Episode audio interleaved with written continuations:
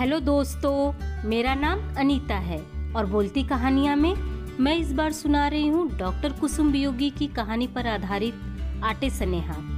ये कहानी निरंतर ट्रस्ट की पत्रिका आपके पिटारा के पचपनवें अंक में छपी थी।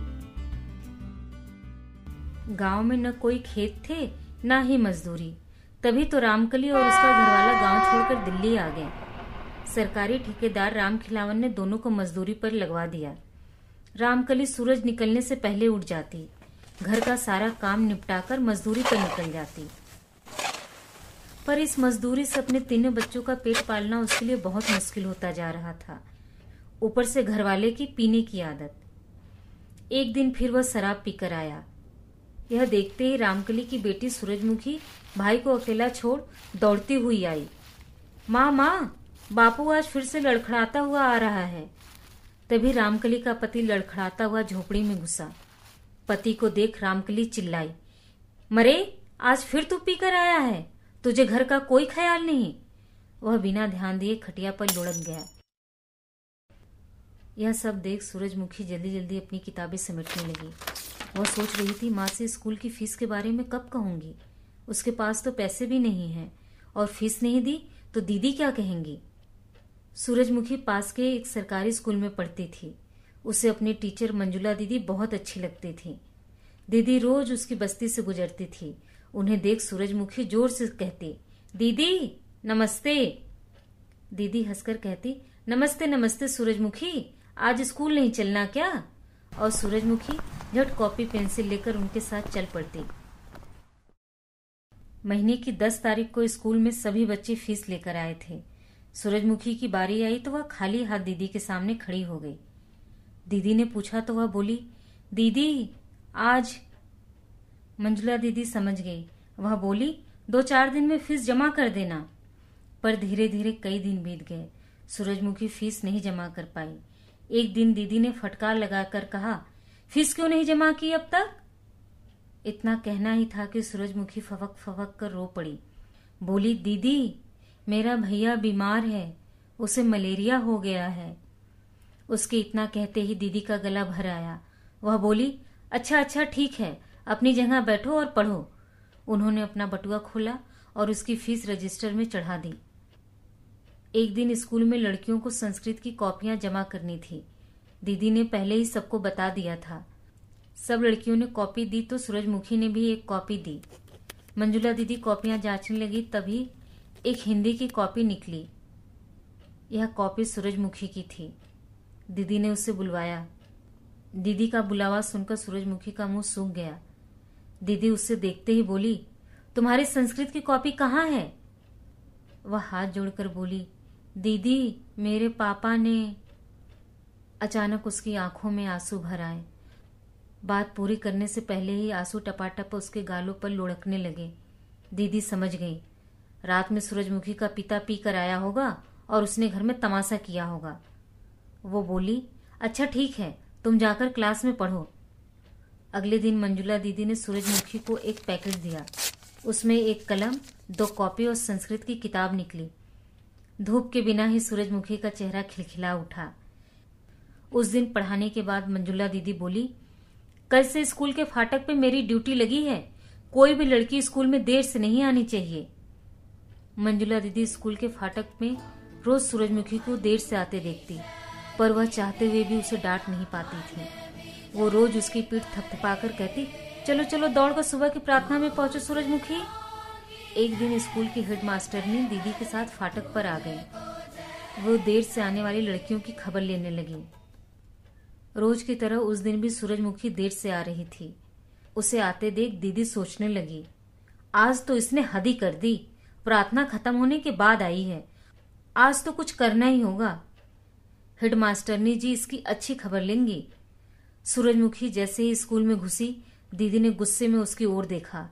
हेडमास्टरनी ने उसकी कमर पर दो चार बेत जड़ दिए।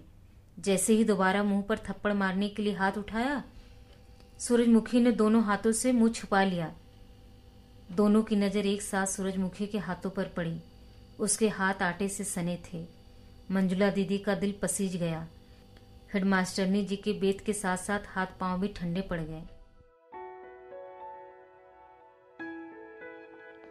निरंतर द्वारा चलाए जा रहे पेस लर्निंग सेंटर में आने वाली लड़कियों के साथ हमने इस कहानी को साझा किया। इस कहानी को सुनकर लड़कियों ने अपने क्या अनुभव बताए, आइए सुने। ये कहानी सुन के कुछ कुछ मेरी भी घर की स्टोरी याद आ गई। लड़की भी कुछ नहीं कर सकती थी ना, क्या करती, गरीब है, गरीब घर से बिलोंग करती है और घर में पैसे नहीं थे खाने पीने के लिए, तो पढ़ने के लिए तो बहुत दूर की बात। पर उस लड़की में इतना हिम्मत था कि वो उसके पास पैसे ना होने के बावजूद भी वो पढ़ रही है। मेरे भी घर में है प्रॉब्लम, पर कभी ये सोच के मैं उदास नहीं होती कि मेरे ही घर में वो प्रॉब्लम और किसी के घर में नहीं, सबके घर में है। मुझसे भी बड़ी बड़ी प्रॉब्लम होंगी। सूरजमुखी की तरह हम मेरी बहन भी बहुत पढ़ना चाहती थी। वो चाहती थी हाई स्कूल करूं और आगे बढ़ूं, मगर मेरे पापा के शराब की वजह से मेरी बहन पढ़ नहीं सकी। का, मेरी मम्मी काम करती, मैं चाहती मम्मी को हर प्रॉब्लम बताऊं अपनी, मगर मम्मी का, काम में इतना बिजी रहती थी, चौका का बर्तन करती थी और और घर का काम करती थी। सवेरे जाती थी, शाम को आती थी, इस वजह से मैं अपनी मम्मी से कुछ कह नहीं पाती। मेरी एक मैम थी, उनका नाम था रेनू गातुरिया। उन्होंने मेरी बहुत हेल्प करी थी। मेरी मम्मी जब मैं बीमार थी, हॉस्पिटल में एडमिट थी मैम, उन्होंने हमें उन्होंने हमारी मम्मी को रोज़ पैसे देती थी, सौ सौ रुपये रोज डेली। वो बोलती थी कि अपनी लड़की को कुछ खिलाओ, अच्छी तरह से अच्छा खाना खिलाओ, अच्छे से ध्यान रखो, अच्छे से फल फ्रूट खिलाओ। और मैम उन्होंने पढ़ाई में भी मेरी बहुत हेल्प करी थी। मुझे कुछ नहीं आता तो मैम उसको अच्छी तरह से समझाती थी, मुझे डांटती नहीं थी, बड़े प्यार से मुझे एक एक चीज़ समझाती थी। उन्होंने पेपर में भी मैम हमारी बहुत हेल्प करी थी, वो मुझे आज तक याद आती है मैम। मेरे को भी मैम ने बोला था कि कॉपी बनाना है, फिर मैं बना नहीं पाई। मैंने मेरी मम्मी ने बोला अभी पैसे नहीं है इसलिए ज़्यादा कॉपी नहीं बना पाऊंगी, एक या दो ही लिया अभी।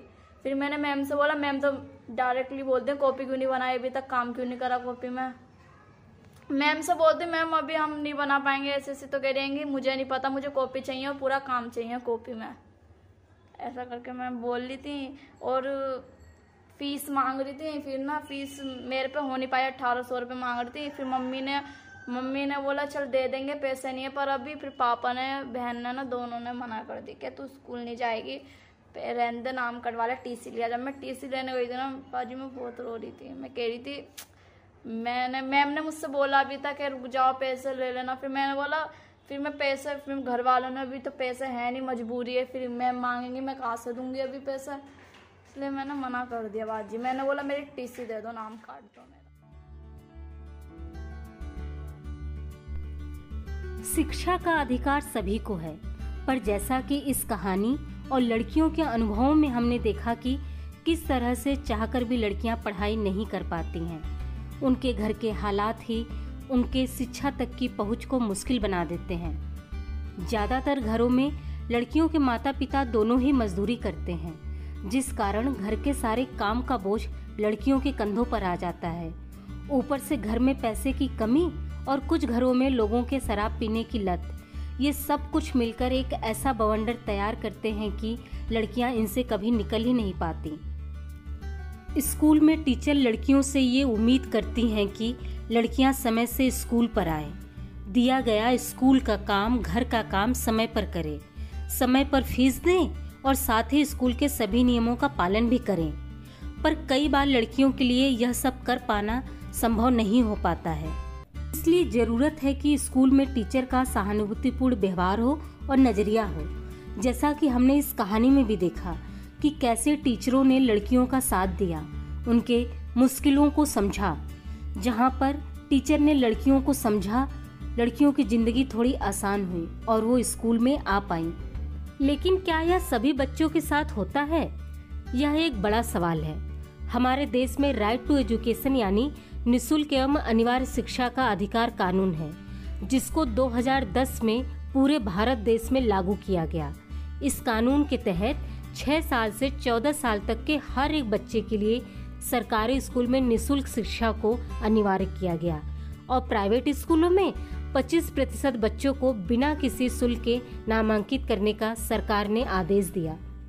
अगर हम देखें तो इस कानून के तहत चौदह साल तक के उम्र के बच्चों की शिक्षा तो हो ही जाती है, मगर उसके आगे का क्या?